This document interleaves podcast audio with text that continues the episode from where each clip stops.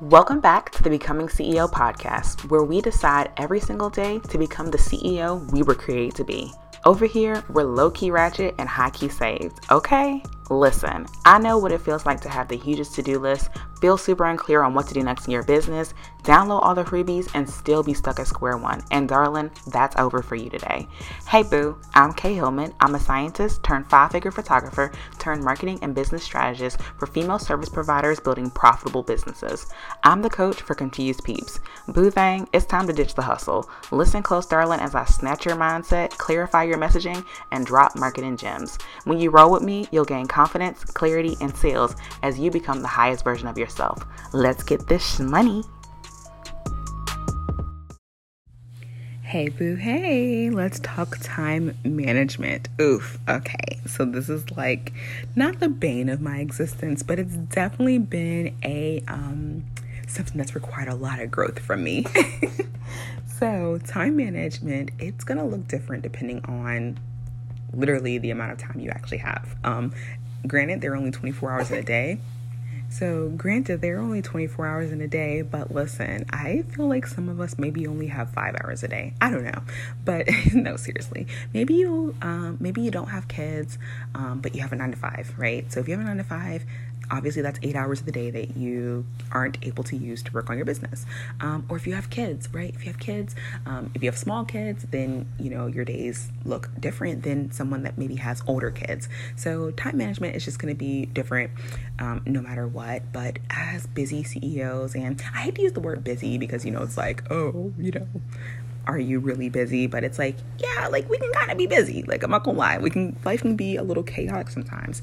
Um, and so for us CEOs to just have like other obligations besides business, I wanted to share like a few time management tips that have just been working for me um, this last like couple of years. So um, again, I only have one I only have King, so you know, obviously time management, like my time looks a little different than maybe someone with more kids or someone with like one kid and a nine to five. But I feel like these um, these tips can be applicable regardless. So here's some time management tips. Number one, reducing the number of goals you're working on. So this can work for literally anybody. A lot of us are setting way too many goals, and trust me, I used to be like I used to be that person. I would set like New Year's would come and I would set like 20 goals for the year. Like it was so crazy. I would set so many goals. And the truth of the matter is, is that we don't need that many goals. Um, and to set that many goals for ourselves really sets, sets us up for failure. So we have to be intentional about our goals. So, what I recommend is, you know, each quarter for me, I set two to four goals. So, for the year, I probably set, um, I try to keep it under seven. Seven is like, you know, my number because it's the number of completion. Won't, won't, won't. But um, each quarter, I try to like set no more than four goals because when I think about it, if I set three goals, that's one goal a month. And that's actually way more doable. And just based off of my time and my capacity, it makes more sense to have less goals and actually achieve them to, than to set all these goals and then be overwhelmed. And also, something that happens a lot, and the reason why a lot of people don't like fulfill their New Year's resolutions is because you look at your goals and you're like, oh, I have time, I have time, I have time. And the next thing you know, it's November and none of your goals are done.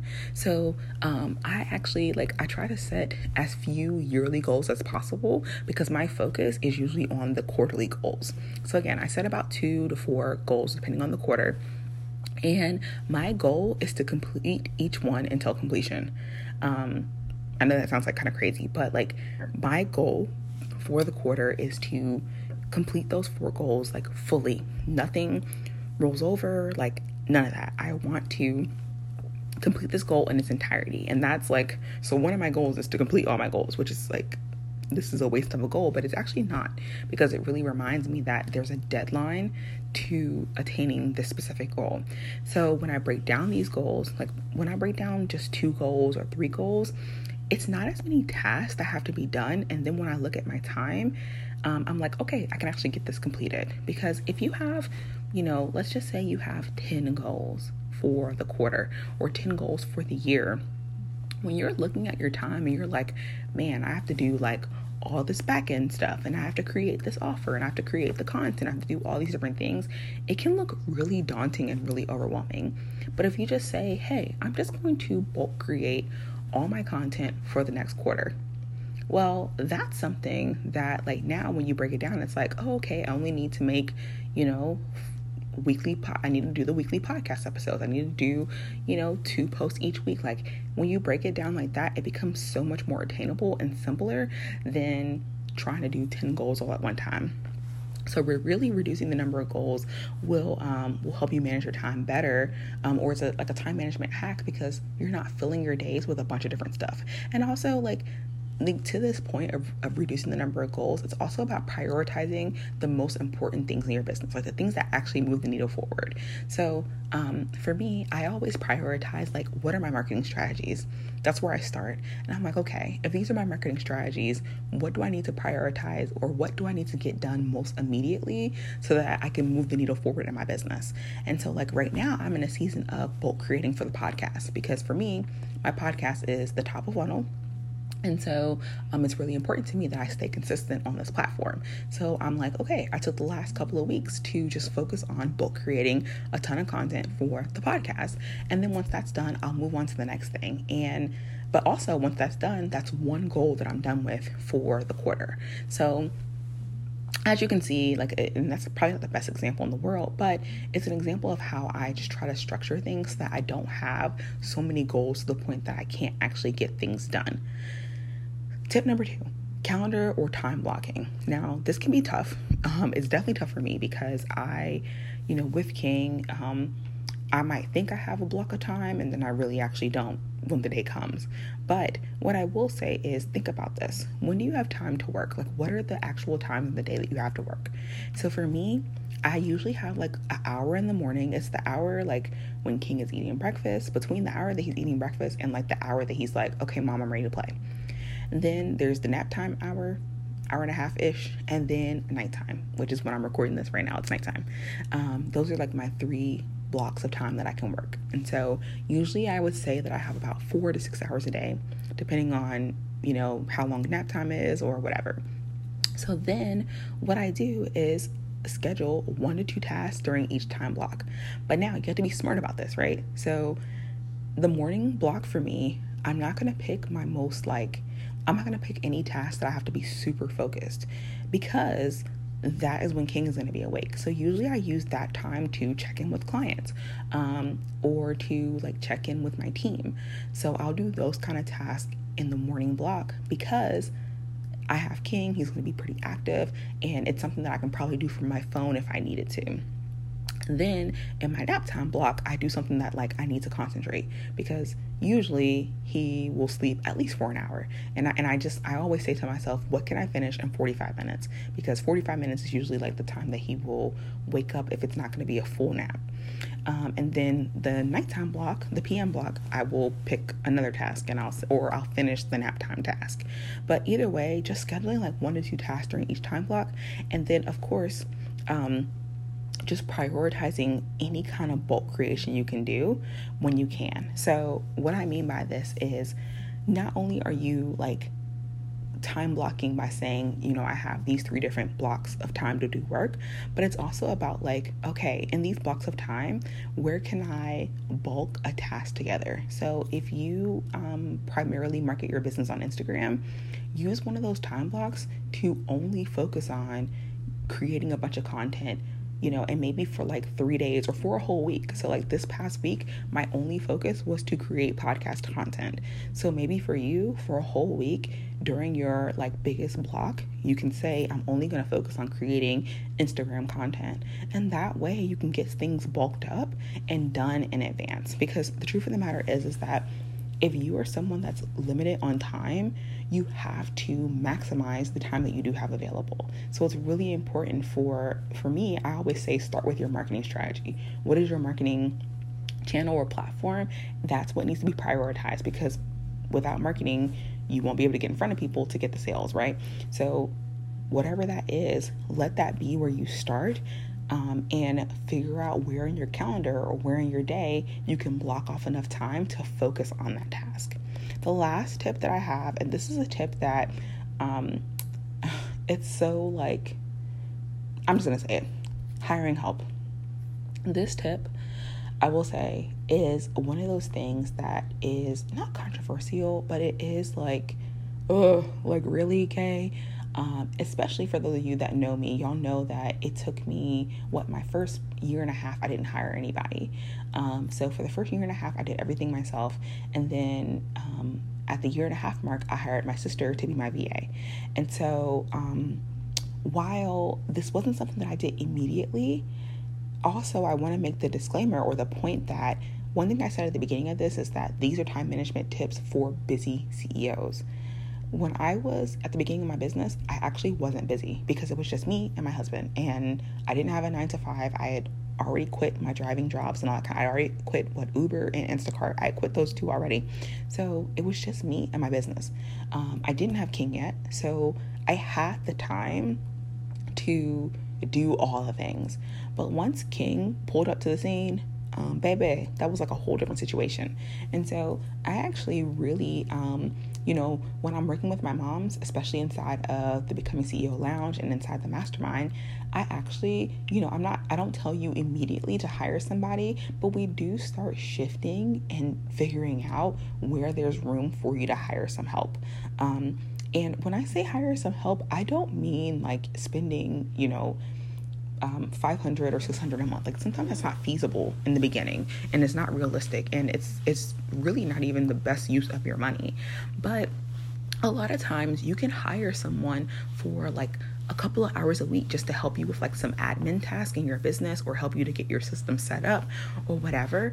And um, it can really take a lot of pressure off your plate um, and just a lot of weight off your plate so that um, because you like if you are struggling with just time and just having time to do things, having that person to help you and support you is going to give you your time back. So I will say, um, once I hired, um, so once I made my first hire, which was my sister, um, I got so much time back because I didn't have to worry about doing more routine tasks or tasks that honestly I would let fall through the cracks and forget. So there was a period of time that my sister wasn't able to work with me anymore because she had moved to a whole nother country actually. Um, and so during that time, a lot of things in my business fell through the crack. And it fell through the cracks because um, I couldn't, I didn't have the capacity to do it.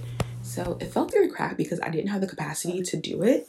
And so that's what really like cued me into the fact that like, okay, I need to be really intentional about making sure that I have even one team member to support me. And so now I, I feel really grateful that I have several team members that are supporting me, but especially as you are like if you're a service provider um, I feel like coaches, you can get away with doing things on your own a lot longer. But for service providers, baby, don't even stress yourself out like that. Like, hire someone that can support you in some area and it doesn't have to cost a whole bunch of money. I do think that people should be paid fairly. They should be compensated fairly. Like i'm not saying like i don't believe in the whole hire someone from the philippines or whatever. Like that's not me.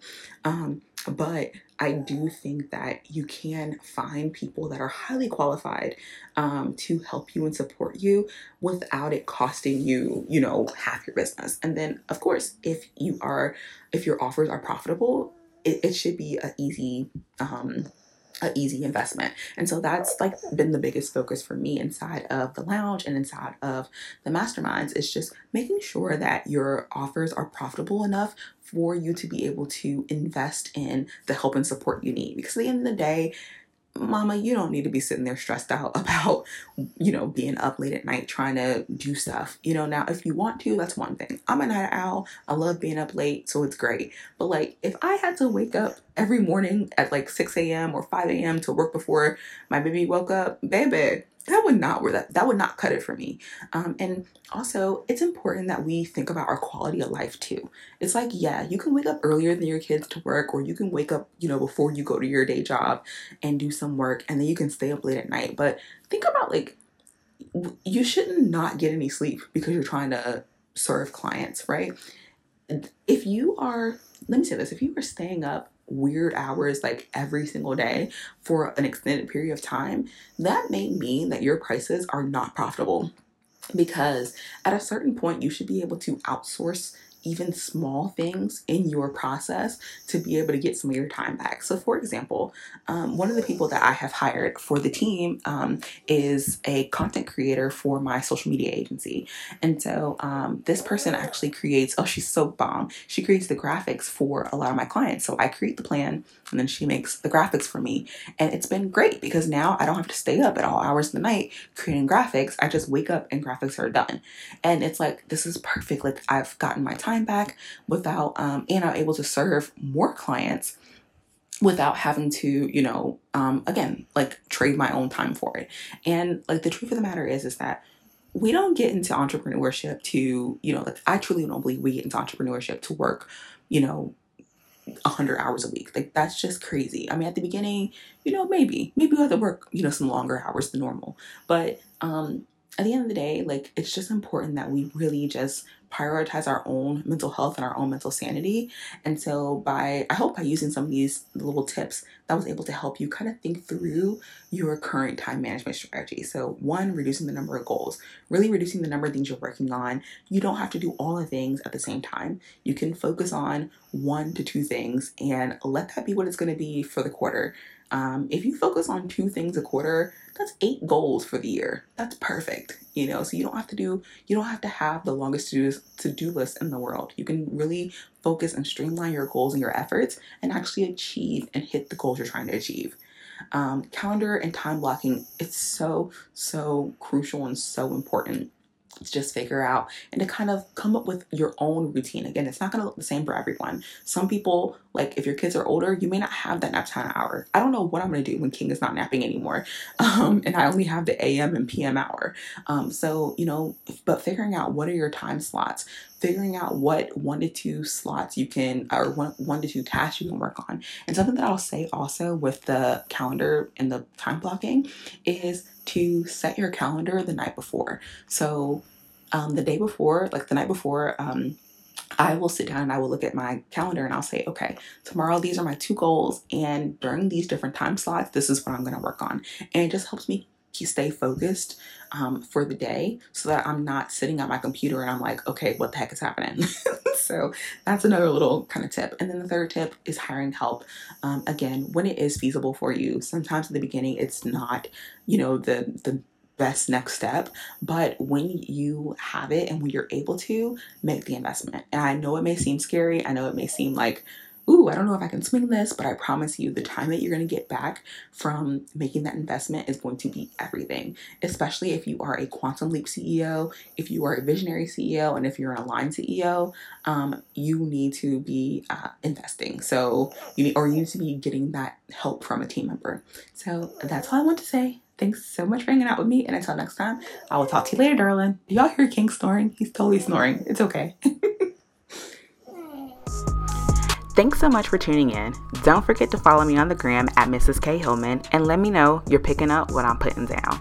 Take a screenshot of you listening to this podcast and share it in your stories and leave a Young Thug a review so I know it's real. May you walk in your purpose and call in each and every day to become the CEO and woman you were designed to be. Until next time, let's get this money.